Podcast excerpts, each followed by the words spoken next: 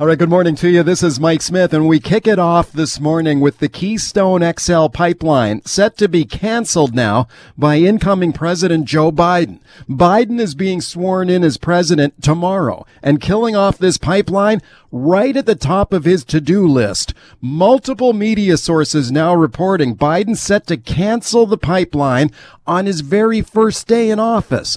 This is a brutal blow to the Alberta oil industry.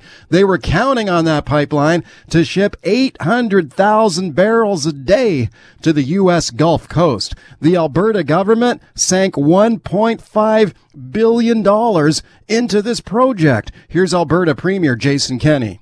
This is a matter that touches on Canada's vital economic interests, and I'm therefore uh, confident that the Government of Canada will reflect in the next uh, couple of days the kind of priority it has placed on the construction of Keystone XL in saying that it is at the top of the bilateral agenda.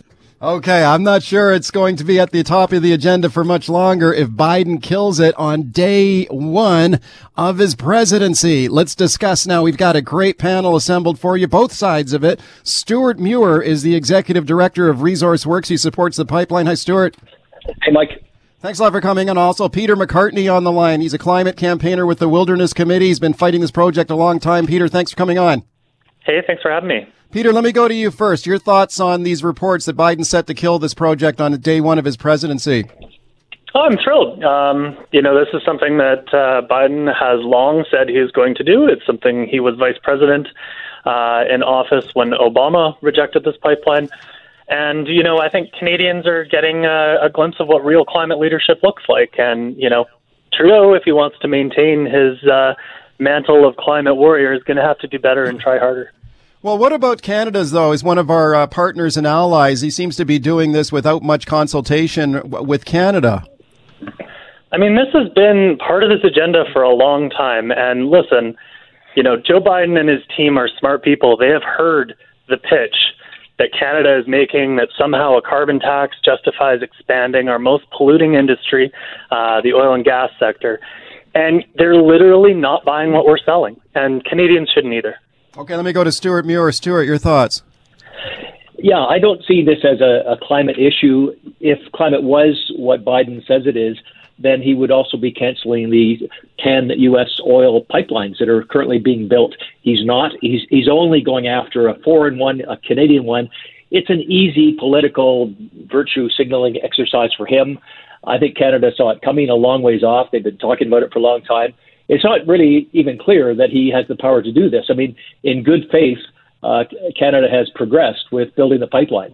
You, you, don't just go back and you know you can't be taken seriously if you if you treat uh, uh, your agreements that way. So I think there's a lot more to run out on this thing before we can actually say that the pipeline's been killed. Okay, Stuart, do you think that the company that owns the pipeline uh, uh, knew that Biden was on his way to the White House and they were trying to work to, to save this project? And one of the things they had on the table was a $1.7 billion plan on a solar, wind, and battery powered operating system for the pipeline that would make it zero emission by 2030. What do you think about uh, Biden sort of just giving the back of the hand to that idea and just canceling it outright on day one anyway?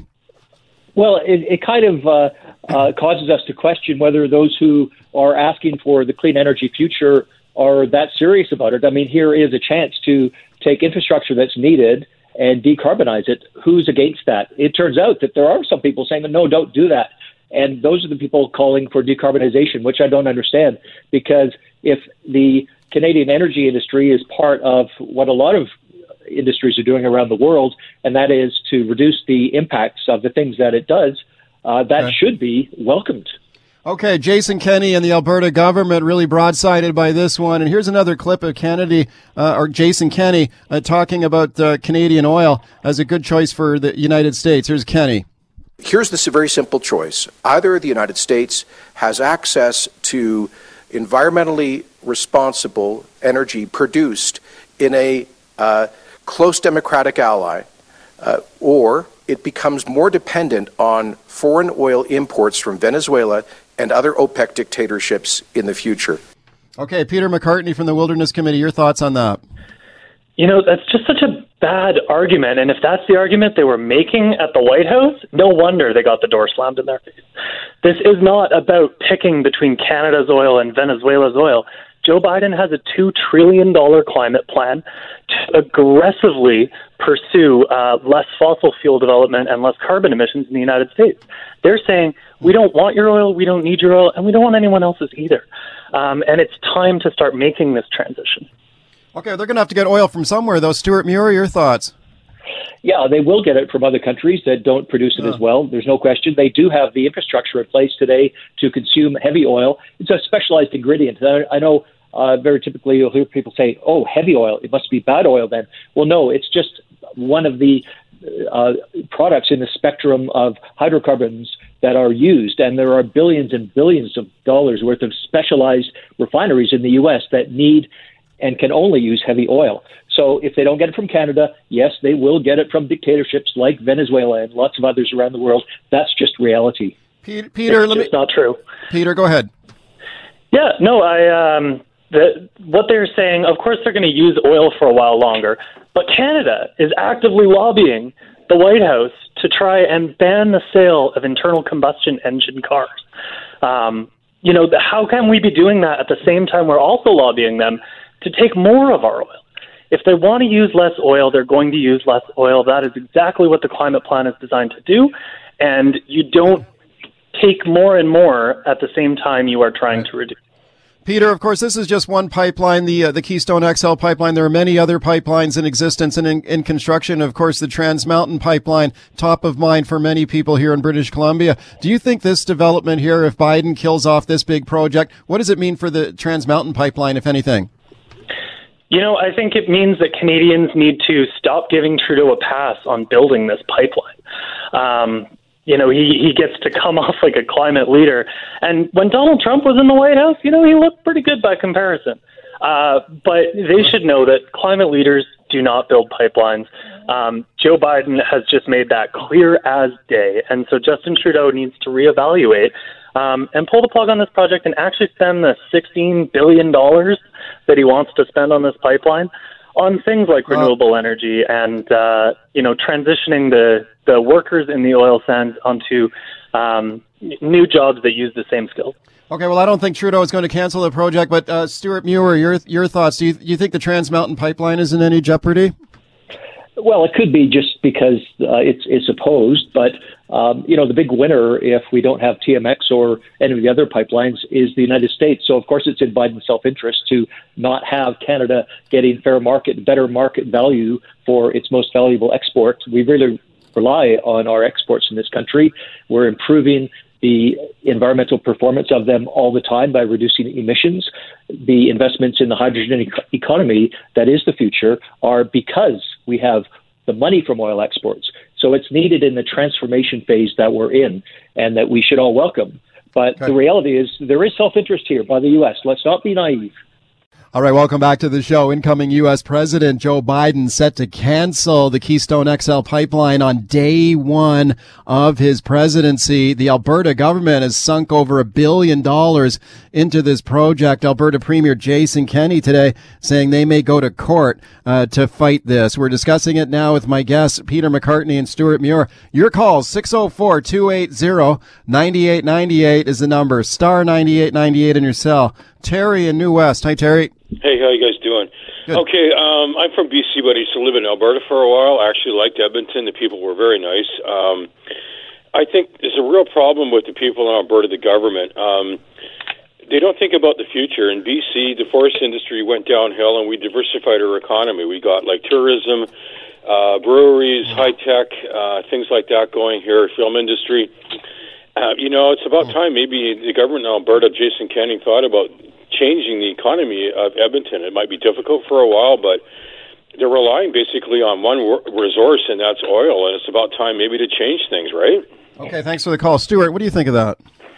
Yeah, um, it would be interesting to hear from the guest what the alternative to oil is. But one thing I think is important is that the energy infrastructure we have today, that is to say, if we're talking about Edmonton, Refinery Row, there's huge refineries there. There's pipelines. It's where Trans Mountain Pipeline starts from to send the oil to the coast, and it's in the in the fabric of the Edmonton economy. And when you meet people like the mayor of Sturgeon County, I was meeting with, with recently, she badly wants to see this adapted to the hydrogen economy of the future. But it's not switching it out for some unknown uh, thing. It's using what we have today, these investments, to transform them over time, to keep the uh, things we don't want from oil in the ground, but keep the things we do want, affordable, okay. clean energy, uh, forever. Okay, Peter McCartney, real, real quickly. I mean, at the end of the day, the world is not going to transition off of oil overnight. So there is a transition period, and the world's got to get its oil from somewhere. So, I mean, if the United States does not get its oil from Alberta, uh, I mean, they got to get it from somewhere. They're if, currently, they're, if they're not using if they're not using pipelines, if and if they're not sorry, if, if they're not using if they're not using pipelines, don't they end up using riskier methods of transporting the oil, like by rail too?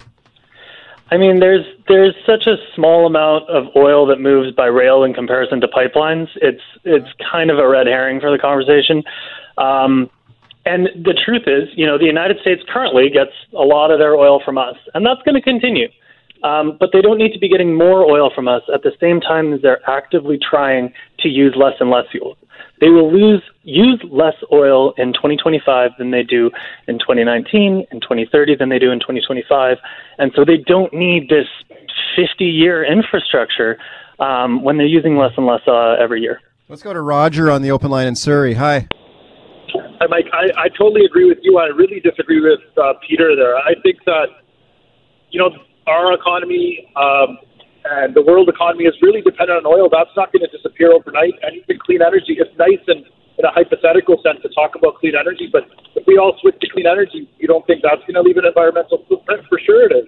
I think that if Keystone XL gets canceled, the smartest thing for Canada and Alberta to do is really focus on that Trans Mountain pipeline because the world needs oil and it's not going to disappear in 20 years or 50 years. Maybe in 100 years that amount, but it's not going to happen overnight. Peter, I totally Peter, agree with you. Thanks for the call. Peter, what do you say to that? I mean, let's be clear here. The U.S. is telling us they don't want our oil. And through Trans Mountain, mm. you know, the supposed markets, it's mostly going to the United States right now. Um, but apparently they want to sell it to China and just Japan and South Korea. Those countries have all set net zero emissions goals too. Um, and so, yeah, you know, they're they're starting from a place uh, that's different from the United States but it's not going to be long before they catch up. And so, you know, I think the first guest that you had uh, call in there was right that Alberta needs to figure it out. It needs to have a plan. And, you know, if that's um, geothermal or solar or wind, these are all industries that are already available. They make sense. Uh, pitching hydrogen as some sort of last ditch bet to save the oil and gas industry, you know, that's that is the industry that is pie in the sky, you know, barely uh, conceptual technology right now. Wind and solar are already taking place in Alberta, and it's one of the sunniest, windiest places in the uh, in the country. Let's and go. so, if they can't do it, no one can. Let's go to Dave on the open line. And, and are you in Fanny Bay, Dave? Yeah, thank you. Yeah, yeah. Go ahead. Um, I would just, just like to ask your guests, would they agree or not? Um, the, the one pipeline that that we need for national security and our energy security is Energy East. And I believe those refineries out east also supply a lot of uh, refined fuels down to the eastern seaboard in the U.S. Okay, where are we at, Stuart? Where are we at with Energy East project? Yeah, well, that one is is uh, dead as a doornail right now. I think it's possible in future it would be there, but real, in reality, the Trans Mountain pipeline to Vancouver is being built. It is going to supply a desirable, necessary fuel to countries like India that are building large refineries so that getting out of energy poverty is a reality for those people because they, they can't afford $40,000 subcompact electric cars. It would be great if they could, and maybe they will in future, but we need to deal with the realities of today and ensure that we're doing it in the most environmentally responsible manner. Do you think, Stuart, that with Biden set to cancel Keystone XL, that that puts even more pressure on Trudeau to deliver on Trans Mountain? I think that's a fair statement. Yes. Uh, what do you and what do you think of that, Pete? Peter? Absolutely not. I think it puts more pressure on him to cancel it. Um, you know, I think the oil industry is certainly going to be uh, knocking down his door asking for their last pipeline ever. Um, but, you know, I think uh, Canadians have shown that climate change is a top priority uh, again and again in poll after poll, even as we're going through many other crises. And so, you know, if uh, we're headed into a federal election this year, I think Trudeau's yeah. going to have a hard time convincing people uh, that pipelines, you know, fit in his climate change plan because the numbers just yeah. don't add up. And even his own government, uh, you know, released two reports late last year that show that Trans Mountain and Keystone XL aren't going to be needed if we even try and meet our climate targets. All right, welcome back. Here we go now with federal conservative leader Erin O'Toole feeling the heat on right wing activism in the Conservative Party. And there's been a sharp focus on this since the storming of the U.S. Capitol on January 6th by far right extremist supporters of Donald Trump. The liberals here in Canada pointing the finger at O'Toole accusing him of dabbling in Trumpism, using Trump style political tactics and talking points. And you can tell he feels the heat on it. He issued a two page statement this week saying there is no room for the far right in the Conservative Party. Erin O'Toole was on the show last week. We talked about this and I asked him if Trump style tactics are part of the Conservative Party. Here's what he told me. The Conservative Party is totally different from the Republican Party in the U.S. I think Canadians know that. My own personal track record was joining the military to serve this country and defend its institutions and its people. That's why I've been reaching out to new Canadians, Indigenous Canadians, LGBTQ Canadians. I want a strong and diverse conservative party to get our economy back on track. We're we're looking at at giving a poorer country to our kids, Mike, and that's what I'm going to stand for. Mr. Trudeau, who does not have a good record, is going to try and use the division in the U.S. and bring it here. Okay, now the latest on this. Conservative leader Erin O'Toole says he will move to kick Derek Sloan out of the conservative caucus and prevent him from running again. Derek Sloan, of course, the controversial Ontario conservative MP, a social conservative, and uh, O'Toole says he will kick Sloan out of the party after he became aware that Sloan had accepted a contribution to his leadership campaign from a well-known white supremacist in Canada. Okay, let's talk about all of this now with my guest, Brian Lilley, political columnist at the Toronto Sun. Very pleased to welcome him back to the show. Brian, thanks a lot for coming on. Uh, thanks for having me. I, am going to quibble with something that you said in the introduction, though, uh, Mike, and, and that's that Paul Fromm or any white supremacist is in any way right wing. Um, that they have anything to do with conservatives. I mean, Paul Fromm is someone who uh, describes himself as a white nationalist. He doesn't like the term white supremacist, but he's a white nationalist. And and these guys tend to idolize a guy named Adolf Hitler who led the Nazi Party, the National Socialist Workers Party. There's nothing conservative about that. I don't want to say that these guys wow. are NDP or left wing either, but this constant uh, portrayal as Nazis or their sympathizers as right wing is, I think, um, incorrect. Okay, okay. Well, Paul Fromm this guy's been a character in Canada for, for a long time. Some a lot of people would hear that name and not even recognize the name, but but he's been around a long time and sort of the fringe of, of this sort of white supremacist movement in Canada. He's been there a long time. And it turns out that Derek Sloan had accepted a campaign donation for him, not a very large one, listed, a, the donation was not even under Paul Fromm's name, or was on a different name, right? It was under Frederick uh, P. Fromm. Yeah. Now, if you said to me Paul Fromm, I would recognize the name. I've sure. been around Canadian politics a long time. Right. Uh, the guy is quite literally a deplorable. I don't use that in the Hillary Clinton ter- uh, sense of anyone I disagree with. No, he's he's someone who believes that white people are better than anybody else, and um, that is that that is not something I can be on board with. That's not something that most Canadians are on board with, regardless of political stripe. Um, so, you know, he sent in this donation under a different name, and I wouldn't have recognized the name, Frederick P. Fromm. Yeah. Uh, I am told he may have used the address paul at paulfromm.ca or .com. As he did that, perhaps somebody should have caught it. Should it have been um, uh, Derek Sloan? Should have been the party? My understanding is it went through the party website. Um, there used to be a time when parties would have lists of people they would they would not accept donations from, but donations were processed manually then. Now, uh, you can join the Conservative Party just by going online, paying I think it's twenty five dollars, and you automatically get a membership. The Liberals, you don't even need to pay; you just sign up as a supporter, Right. and you get to vote. What? So all, all of the parties have these weird little things that allow these people who are opportunists to to try and and work their way in, and, and they'll find any crack to do that. Okay. Well, Derek Sloan has said he was unaware of this donation. When he became aware of it, he, he took steps to make sure the money w- money was returned. Uh, he said it was a $131 donation, very small. His campaign, when he ran for the conservative leadership, he said he raised over a million dollars, which uh, is extraordinary, really. Um, so he says he didn't know about it. What do you think about Erin O'Toole, though, moving to kick him out of the conservative caucus over this? Uh, look, I'm of two minds of this. One, I, I probably never would have signed Derek from or Derek Sloan's, excuse me, slip there. I would not have signed Derek Sloan's nomination papers to run for the Conservatives in 2019. Uh, he's, I, I'm not impressed by the guy. I, I'm not a fan of his.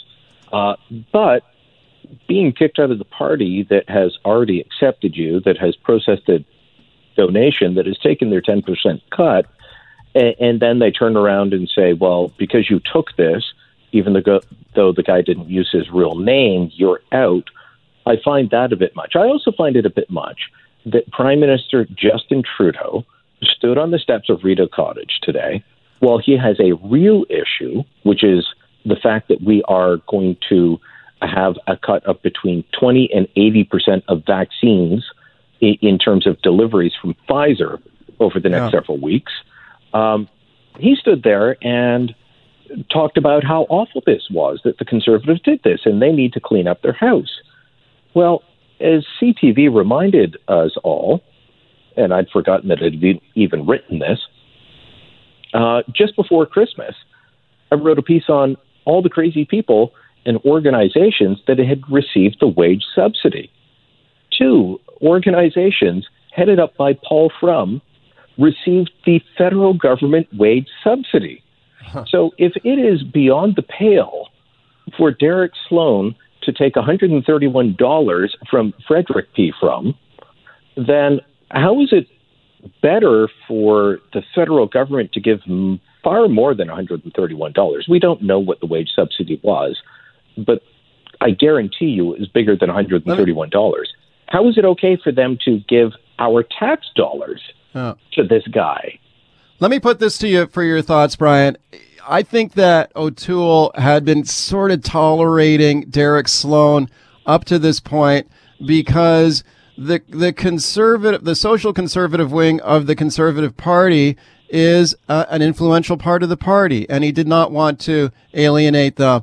But I think at this point, especially after the storming of the U.S. Capitol and the events we saw in Washington on January 6th, he's he's feeling the heat on it. You can tell. And when this story came out about this donation from this character, I think he thought to himself, "This is my opportunity to to sort of get rid of this guy, to try and take a stand against him."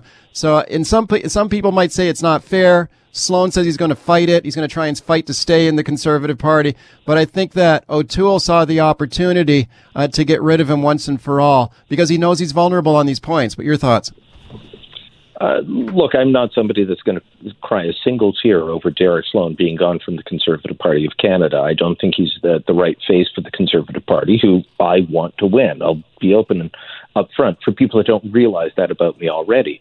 Uh, but uh, you know, it, it's a little bit odd for Erin O'Toole to be doing this, considering that he courted Derek Sloan's voters Yeah. during the leadership race.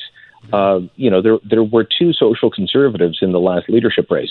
One of them was credible and good, and she won an awful lot of support. In fact, she won most of Western Canada, uh, despite being a black wo- immigrant woman from Toronto. Um, she won all of Western Canada, where we're, we're constantly told, uh, well, the conservatives out there are just redneck racists who hate anybody that isn't white. She won the vote Yeah, in you're all speaking- those speaking provinces and territories. Leslyn Leslyn Lewis. And she's been a guest on the show here. Yeah. and Leslyn Lewis is a bright, articulate woman who, uh, you know, puts forth social conservative views in a way that doesn't offend people. Derek Sloan offends people, including myself, um, who is open to social conservatives and has argued for social conservatives to have a voice in the Conservative Party. Um, so I'm not going to cry a, a single tear over him leaving, but there are a lot of questions about how all this came out. Was this, uh, you know, an internal hit job by the Conservative mm. Party headquarters, no. or was this, you know, bitter tears by some of the people that backed Peter MacKay, who said, mm. "Oh, by the way, they took money from this guy." Um, $131 is, is not enough to buy anyone's loyalty. It's also a very weird donation amount. Uh, but uh, you know, the Liberals shouldn't be. Um, considering they had a, a leader that ran in the last election, who's now our prime minister, who couldn't tell us how many times he wore blackface, and whose own government gave our tax dollars to Paul Fromm's organizations, I don't think that he should be giving any lessons to anyone on this.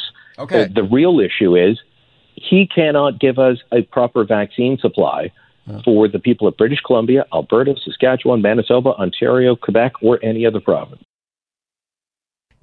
All right, welcome back to the show. Let's talk about kids in high school now and how the pandemic has impacted their class time and instructional hours. Under the BC Schools Act, kids are required to receive a minimum number of hours of instruction per school year. Some parents in Vancouver say their kids are getting shortchanged. The number of instructional hours for their kids in high school has plummeted. Let's talk about this now. My guest is Nathan Hume. Uh, he's got kids in the public school system in high school. Uh, and I'm very pleased to welcome you to the show. Nathan, thanks a lot for coming on.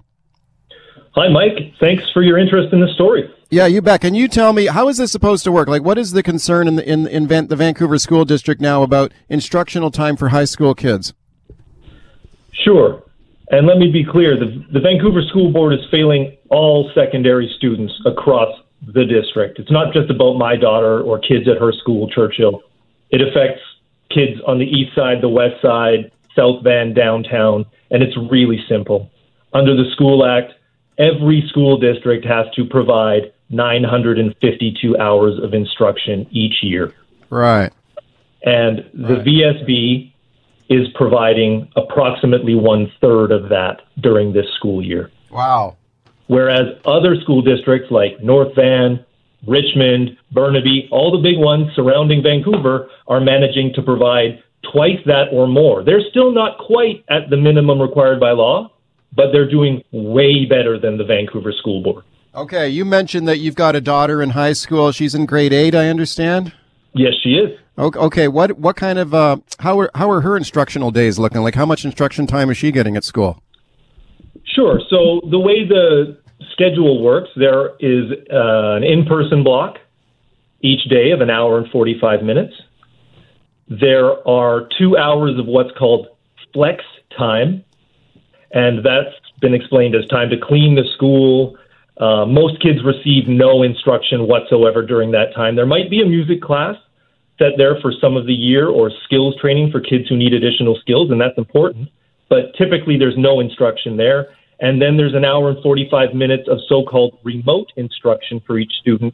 Right. And our experience across the board has been that there is no such thing as remote instruction for our kids. Wow. I recognize some students might be getting some remote instruction, but typically you get an emailed assignment and it is homework. And homework's not instruction, it's completely unsupervised. And it's what kids were doing anyways before all this happened. Right. Homework's not instruction. Okay, so you figure she's getting around about what one third uh, of the instruction time that's required under the act. Is that right? Yeah. So the 952 wow. hours works out to about 25 and a half hours a week. Yeah. And kids in Vancouver, again, it's not just about my daughter. This is every kid in Vancouver are getting 8.75 hours of in-person instruction. If they get any remote instruction at all, it's arbitrary. It's completely up to the school and the teacher they are the schools and teachers are not being required to provide certain instruction. Uh, they are not supported properly. I'm, this is about the VSB. This is not about right. individual teachers. It is about the VSB's failure to set them up for success and to help our kids get the instruction they need. Right. And when you take a look at the instruction time that high school kids in, in the Vancouver school district are receiving and you compare that to other school districts, could you, you just expand a little bit on that? So you're, you're saying that kids in other school districts are getting way more instruction time than kids in Vancouver, correct? Absolutely. Um, Yeah. We've been told that 40 out of 60 school districts in the province are back in person full time. I know that most school districts across the lower mainland have grade eights and nines back full time because they recognize the importance of getting those kids a firm foundation, both socially and educationally, in those early years of high school. Whereas kids in grade eight and nine in Vancouver are going for an hour and 45 minutes a day. And grades 10 through 12 in surrounding districts are also getting significantly more instruction than kids in Vancouver. Right. Now, the Vancouver School District has brought in a system to try and keep kids safe uh, and staff and teachers safe during the pandemic, right? So they're doing, how, how is that working? So kids are going to school on what, alternating days to, to so, in order to socially distance and keep the classes smaller? Is that how it's working? Well, the VSB, like other school districts, has implemented a number of measures from, you know, hand washing to social distancing to adjusting their schedule. That is right. But again, other school districts are managing to keep kids safe, and the schools are safe, and the schools are going to stay open, and still managing to provide more than twice as much instruction. Hmm. They're doing it through more in person instruction, more remote instruction, more of everything. And the VSB can do the same thing. And as the Minister of Education said today in the CBC, she expects them to do the same thing. She expects them to comply with the law and provide the full amount of instruction our kids are Right. entitled to. Everyone else can do it. The VSB can do it too. Okay, my guest is Nathan Hume. He's a lawyer in Vancouver. We're talking about kids and instruction time in high school in, in the Vancouver School District. This is very interesting. Uh, do you, do so is the missing link here or the problem is the remote instruction? Like kids are supposed to be what learning online when they're not physically in a classroom. So they're supposed to be getting instruction online when they're at home and that's not happening. Like, is that the problem? That's certainly part of the problem, Mike. Again, uh, the school district has planned for about an hour and 45 minutes in person and an hour and 45 minutes remote. And again, that remote instruction is really not happening for most kids. But even if you added those two numbers up, you're still not getting to the five and a half hours that they need every day. So again, we need more in person, done safely. We need more real remote instruction, done properly. And other school districts are doing this. So put the two together. The kids need to be back in, in school, and ideally they could be back full time in person. We'll get there, but we need to get the kids learning first. They need the full you- five and a half hours a day. Is your concern that kids could be getting left behind, you know, especially as they're as kids in later grades are preparing for post-secondary, college and university, that this leaves them behind or at a disadvantage?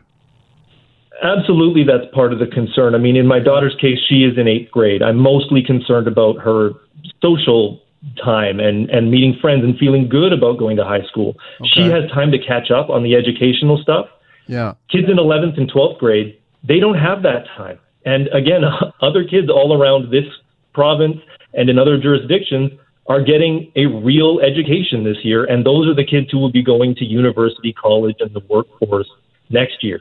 And it's not fair to those children that they're being shortchanged and that the VSB is refusing to do anything about it.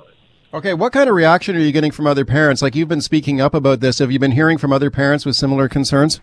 Yeah, we've been working on this for months, Mike. I've been working with a group of dedicated parents, about 15 or so, uh, since September and October. Uh, we've heard from hundreds of parents. We've got petitions signed by hundreds of parents that are in the hands of the VSB and the ministry. Um, this has been a long haul. We really have been working at this every week for four months now. Uh, very glad that the ministry is finally paying attention having the minister stand up and say she agrees with us and she expects the VSB to take action to comply with the law is very important. We need to know what they're going to do. We need the minister to keep the pressure up and make this happen. But it's really it's really good to hear that she agrees with us and expects them to uh, take action on this. Yeah, the uh, the education minister today saying that there's a review of this situation going on. I understand the school district. The school district is also saying they're they're taking a look at they're reviewing the situation. Is that correct? Yeah, and that's about all we know. They're being pretty cute about this. They say they might have an announcement tomorrow night about some potential changes to the school schedule. They're not tipping their hand as to what that might be. I'll be clear, Mike. They have told us repeatedly uh, they aren't going to change anything until they're forced to. So hopefully hmm. they've changed their mind. Hopefully they're taking parents and their obligations under the law very seriously right now. Uh, but we'll have to wait and see. If they announce something tomorrow, I hope it complies with the law because that is the minimum that they are required to do. Right. All right, welcome back. My guest is Nathan Hume. He's a Vancouver lawyer and dad. He's got a daughter in high school in Vancouver. He says Vancouver high school kids getting shortchanged on instructional time uh, during COVID.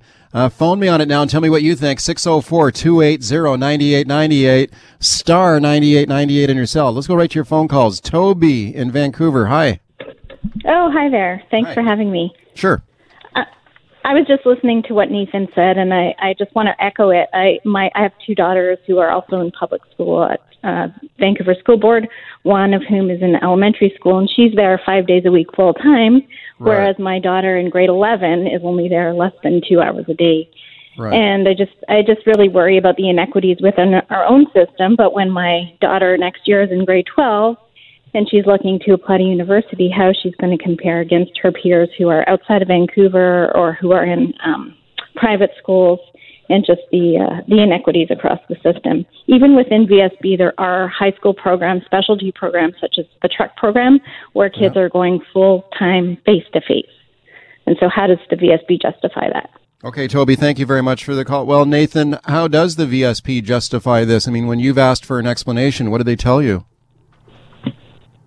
Well, I haven't asked them that particular question, how they justify the inequities between different high school programs, but I can tell you that when I've raised this concern and others have raised this concern about the shortfall, yeah. we've done that many times, they have consistently pointed to the Ministry of Education and said, well, the ministry approved our restart plan, so therefore we're okay.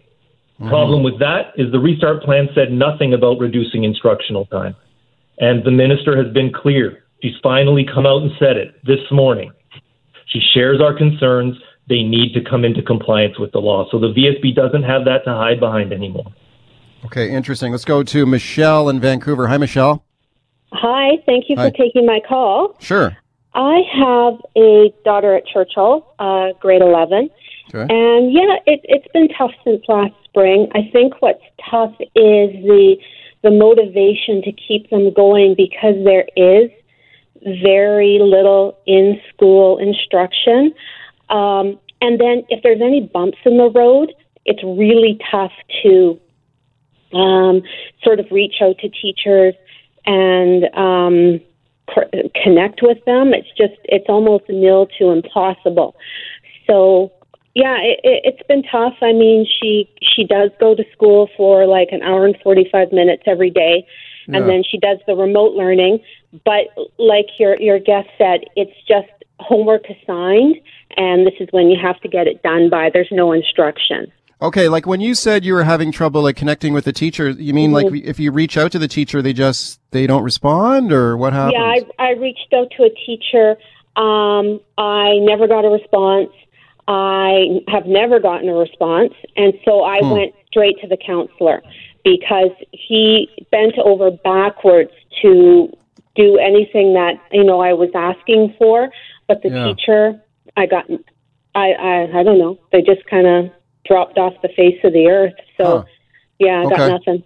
Okay, Yeah. let me. Thanks for the call. Let me ask uh, Nathan about that. You mentioned Nathan that you were saying that this is not down to teachers. You saying this is a school board issue, but your thoughts?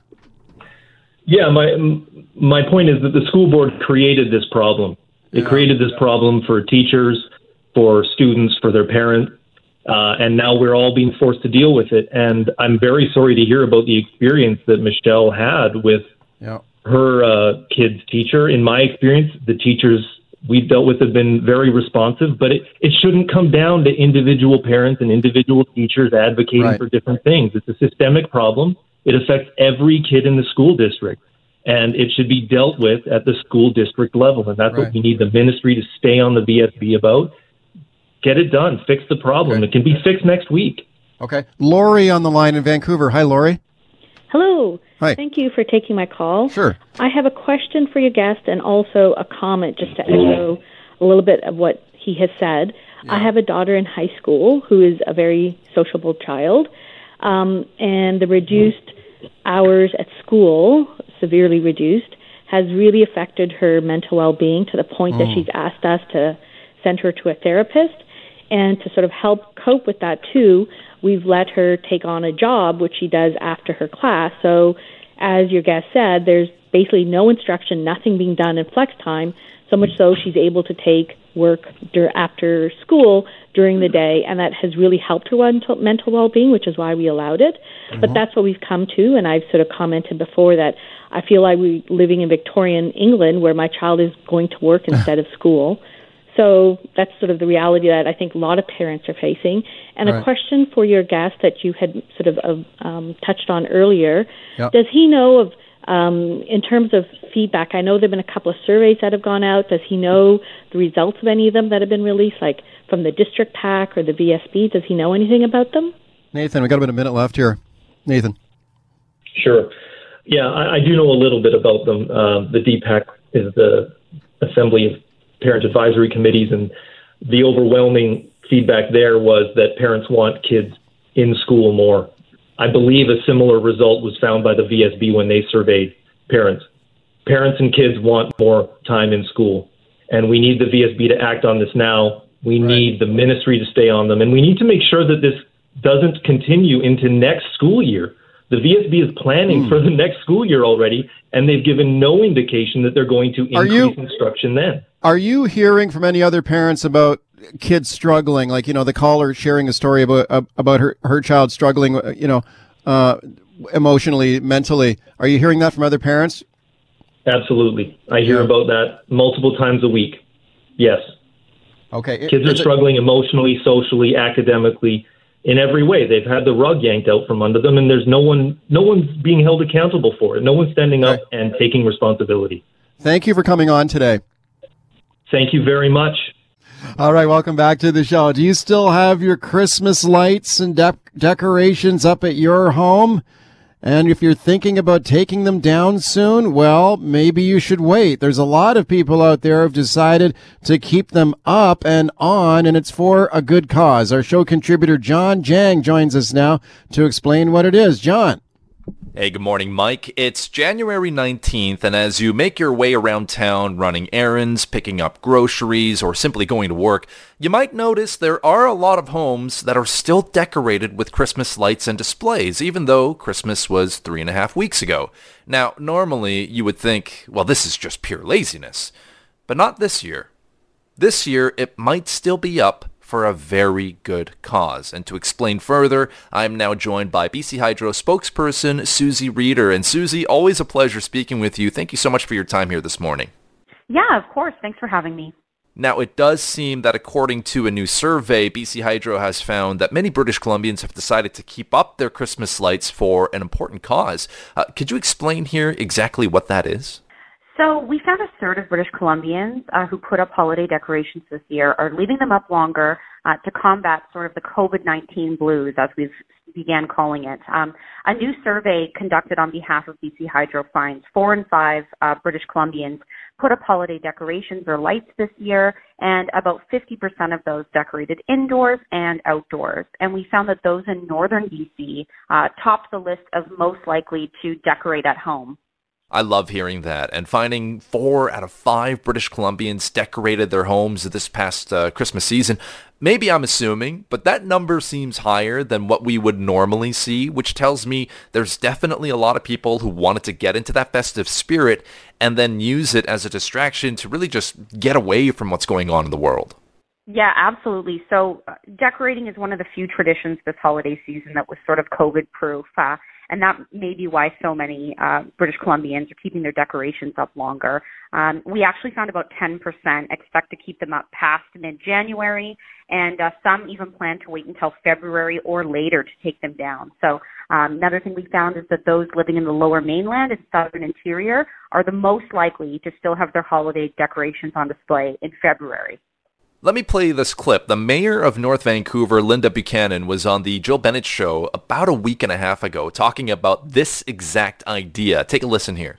In the city of North Van, we actually, as a municipality, we do keep up our Christmas uh, lights displays that we that we put up as an as a municipality. We do keep them up till the end of January, which is something that I instigated when I first became the mayor. Um, and so I just uh, tagged onto his tweet and said, "This is a great idea," and I encouraged my residents to do the same. Um, really, just let's keep this spirit going from coast to coast. You know, we've just gone through Christmas. We've just, you know, we're into our tenth month of a pandemic, and let's just keep people's spirits up.